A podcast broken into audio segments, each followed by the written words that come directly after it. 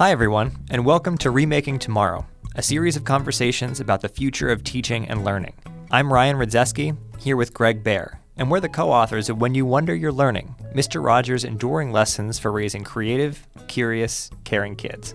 This is a podcast powered by Remake Learning, a network that ignites engaging, relevant, and equitable learning in support of young people navigating rapid social and technological change. On today's episode, we're talking with Bill Strickland, founder of the Manchester Craftsmen's Guild, an after school art center he started in 1968. For more than 50 years, Bill led the center from a row house in Pittsburgh's Manchester neighborhood to a world class facility and international acclaim. In Pittsburgh alone, the Guild provides academics, ceramics, photography, and other art classes for nearly 4,000 young people a year, and its affiliates serve youth across the United States and as far afield as Israel. Along the way, Bill launched a Grammy Award winning jazz program, assumed leadership of the Bidwell Training Center, and became a MacArthur Fellow, a White House honoree, and the author of Make the Impossible Possible One Man's Crusade to Inspire Others to Dream Bigger and Achieve the Extraordinary. Bill stepped down as Manchester Bidwell's president in 2018 and now serves as executive chair. Bill Strickland, welcome to Remaking Tomorrow. Thank you. Bill, if you could see me, I'm both sitting comfortably because I'm with a friend and also completely nervous because it's a friend whom I consider a hero simultaneously. It's just a joy to have you here. So, Bill, take us back, if you would, to the year 1968. It's a year that has drawn some comparisons to our present moment. At that time, you're an undergraduate at the University of Pittsburgh and you come across a rundown row house in the city of Pittsburgh's north side. And you decide to move in, basically living out of a sleeping bag, and you turn that place into a ceramic studio for the neighborhood. How on earth did that happen? What's going on in the world? What's going on in Pittsburgh that led you to that point? Well, the riots were happening. The city was on fire, a lot of violence, a lot of insurrection, a lot of political assassinations, etc. And I wanted to do something to address that based on my experience as a high school student with a fellow named Frank Ross, who happened to be the art teacher in our school. I got very excited about clay. I got pretty good at it. And so I came to the conclusion that it did not make sense to destroy the very community that I lived in and was trying to rebuild that there must be a better way. And so what I decided to do was to take over not just an abandoned row house, it was a drug infested row house. And we literally had to move out drug offenders from the facility, clean it out, and rebuilt it almost from scratch. And so I thought, I have skills, I have a vision, and I have an obvious need based on the neighborhood where I was living. And so I thought what I experienced in Mr. Ross's classroom might be transferable to the neighborhood where I lived. That clay and sunlight and music was the cure for cancer of the human spirit. And that was the insight and the motivation that propelled me to take that chance. Bill, can you tell us a bit more about Frank Ross? I know he's someone who is very important in your life. Can you tell us how did you come to know him and what did your relationship with Mr. Ross teach you about yourself? Well, the literal way I met Frank was walking down the corridor of our high school and the art room door was open and the school happened to have a potter's wheel and he happened to be sitting at the potter's wheel and he made this great big old bowl and I was standing at the front door of the art room and he turned around and says, Can I help you? And I says, What is that? He said, That's ceramics. I says, Well, I want you to teach me how to do that. He said, Well, get your homeroom teacher to sign a piece of paper and says you can come here and you're good to go. So for the remaining two years of high school, I cut all my classes except English, where I studied Shakespeare and hung out in the ceramic studio with Frank Ross. And that mentorship imparted to me a vision of how life could be and it also offered me an opportunity to get out of the dark hole I was in, mainly my neighborhood, and reach out to a place in which there was light and therefore hope. But I figured out the cure for my own spiritual depression because the work I have elected to do is to try to recapture the flame that we're all born with But unfortunately, in many of the students I work with, that flame has been diminished. And so I've taken it up as my cause to rekindle that flame so that people can experience the magic that I experienced with Frank Ross. Those opportunities are available to everyone on the planet, period. So you take that vision, Bill, and you open the Manchester Craftsmen's Guild and you lead it and grow it into one of the most successful community art centers on the planet. That's not even enough. It's it's it's a center where humans can flourish. There's a magic to entering that place every time I get to be there. So tell us what makes the center such a special place? What do kids and adults see when they come through the doors? And what do they do and what do they experience?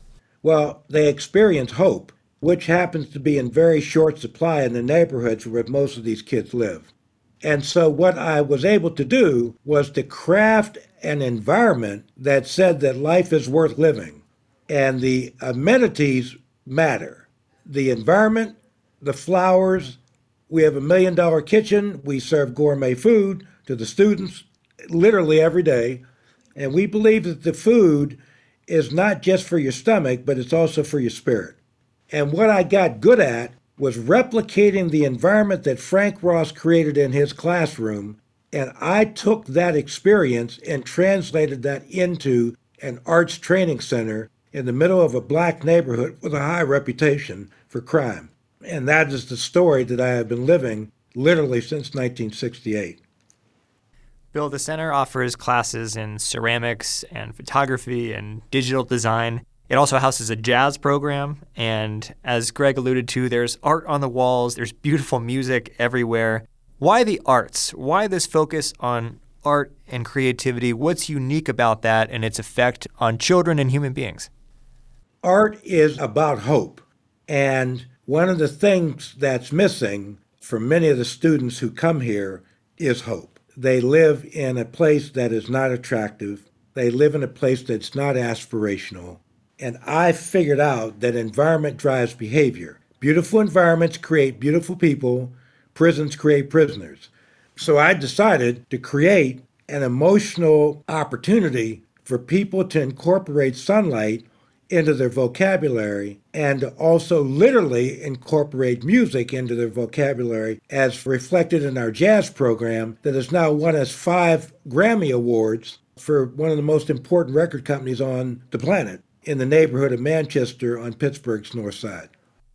Bill, you just used this phrase a moment ago environment drives behavior. Yes, sir. We quote and cite you all the time.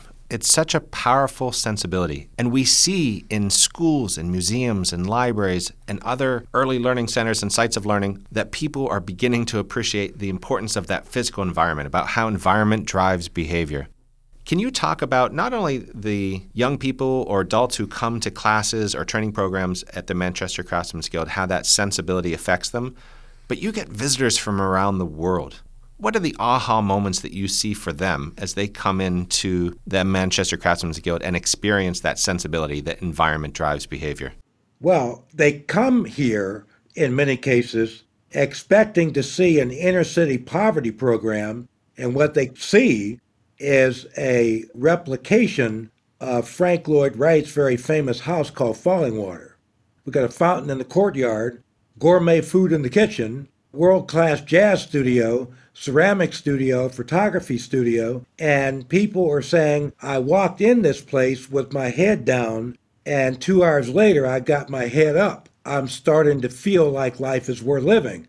And what I say is, bingo, you got it you got the brass ring that we are in the business of manufacturing hope, and hope is the cure for cancer of the human spirit. Bill, you just mentioned Frank Lloyd Wright's Fallingwater, which, uh, for our listeners who aren't familiar, is a very famous house just outside of Pittsburgh. Can you tell us about visiting Fallingwater for the first time? What was it about the environment at Fallingwater that you wanted to replicate in Manchester? Well, the first thing was Fallingwater had a fountain, a creek running down through the house. And the first thing I did was think, wait a minute. In my neighborhood, we spend time trying to keep the water out of the house. And here's this guy's got a creek running right down through the house. I said, that's a very interesting way of looking at water. And so what I did was I incorporated that water element in the literal philosophy of the center because water cleanses the soul, darkness and light are directly associated in the work that we do, etc. And so those elements become the strategy, the focal point for a vision of how to live a successful life. We have a colleague who says all the time, How are young people made to feel more or less human? By the environments that we create for them, the environments in which we teach for them, the environments in which we care for them. You support humans in some dramatically wonderful ways. And the center has yielded extraordinary results over the years. Oh, yeah. This is Greg Behr along with Ryan Rydzewski. We're talking with Bill Strickland, founder of the Manchester Craftsmen's Guild and the author of Make the Impossible Possible One Man's Crusade to Inspire Others to Dream Bigger and Achieve the Extraordinary. So, can you tell us about some of the center successes and then maybe also a colorful story of a student or two that you point to and say, that's why my work matters? Thank you for asking that. One of our alumni his name is Dr. Sharif Bey. He started with us as a Pittsburgh public school kid in clay, ceramics. He got very good at it, won a scholarship to Slippery Rock University, won a master's degree, and then got an advanced degree from Syracuse, where he serves now as associate professor in ceramics and has gotten a PhD for his efforts as well. So he has more degrees than anybody on the faculty at Manchester Craftsmen's Guild. And this was a kid who came from a tough inner city neighborhood in Pittsburgh called Beltzhoover. And he has now got a show at the Carnegie Museum, and it is being presented as one of the master work opportunities for Dr. Sharif Bey. A second student is going to Carnegie Mellon. Young Jason has come out of our ceramics program again, but he's also working with Carnegie Mellon to develop the intersection between horticulture and agriculture. We are very excited about him. He's going to get a full scholarship, and we think that he may develop some creative technology here at the school, and this may become a social enterprise. And Bill, those examples play out for thousands of people who've come to your location on the north side of Pittsburgh but it's also true that the Manchester Craftsmen's Guild has affiliates across the country, even across the world. Correct. So tell us a little bit about your global takeover. well, one center at a time is the strategy. So right now we've got 20 centers in operation, 10 now open and operating in the U.S., and it's turning out to be quite a strategy. We have a center now open in Israel for Palestinians, Arabs, and also for Jews. And we built this thing about six years ago. It's thriving. It's also full of sunlight, a fountain, music, and good food. At the opening, which was a brilliant demonstration of the power of gourmet food, we had Arab children and Jewish children eating together and socializing together, and an unexpected outcome their parents started to develop social networks across racial and ethnic lines, as sure as I'm talking on this program. Shimon Peres, uh, who never lived to come and visit the center, he had intended to, but I met him. And he said, Bill, you've got it figured out. Don't go left or right, go straight. You've got it dialed in. And he had planned to come to the opening, but God had other plans. Bill, you know that Ryan and I have co authored a book in which we try and unpack the lessons that Fred Rogers left for us, his blueprints for learning. In fact, you're part of that book itself. And you have a special connection to Fred Rogers that dates back to the very beginnings of your work. Can you tell us a little bit about your connections to Fred Rogers? Because I think of you as the forerunner of people employing the Fred method anywhere in the world. I got invited to Mr. Rogers' Neighborhood. I was one of the first 10 shows. And I think Yo Yo Ma was in that group as well. And I went on the neighborhood. My hair was uh, in an afro. I weighed about 100 pounds, I think, because I was impassioned with working on clay and not impassioned on taking care of myself. But I was a child of the 60s. I got invited to the neighborhood, and Johnny Costa who was a very famous piano player, accompanied me on the show. We did a duet. I made pottery, he played music, jazz. That piano, by the way, is now at the Manchester Craftsmen's Guild, and Joanne Rogers wanted it to be residing here at Manchester Craftsmen's Guild. The other thing is, we went back and looked at the original show, and Fred Rogers said, Someday I have to come and visit the center in the neighborhood. And the second show is Fred Rogers came to Manchester Craftsmen's Guild, and I taught him how to make pottery in much the same way that I did on that first show. And so Fred Rogers predicted that based on what he saw on that first show, that my vision and my energy would somehow translate into a world class training center in the middle of an inner city neighborhood. That was Fred's vision and my energy, and a lot of luck. For our listeners who are Fred fanatics like Greg and I, that episode where he visits the Manchester Craftsmen's Guild is episode 1644. It's readily available online. Just one last question about Fred, Bill, or maybe two questions. What is it that you'd say you learned from Fred? And are there things that you think Fred might have learned from you? Fred learned from me the absolute determination to manufacture hope. Fred was able to speak about it in the TV shows. I translated that into physical environments, brick by brick, that had all the elements of Mr. Rogers' spirit in those buildings. So Fred, I think, was fascinated with my refusal to give up on hope. Bill, how can people find out more about you and the work you're doing? Come over and visit the place. we got the key to the door and there's no mortgage, so we'll be open when you get here. And Bill, I want our listeners to know too that they can go to mcgyouthandarts.org as well as manchesterbidwell.org to learn more about the extraordinary work that you and your colleagues do. Before we go, just one more question. What's one thing that parents and educators can do today to make tomorrow a more promising place for every learner? You have to discipline yourself to not be despondent. Despondency in the work I'm in is a luxury that I cannot afford. Parents need to find hope and manufacture it in everything they do, in every way that they do, because if you're lucky enough to have brought children into the world, you are their mentors by definition. And by the way, it's a life sentence. If you make that commitment, you have to see it through.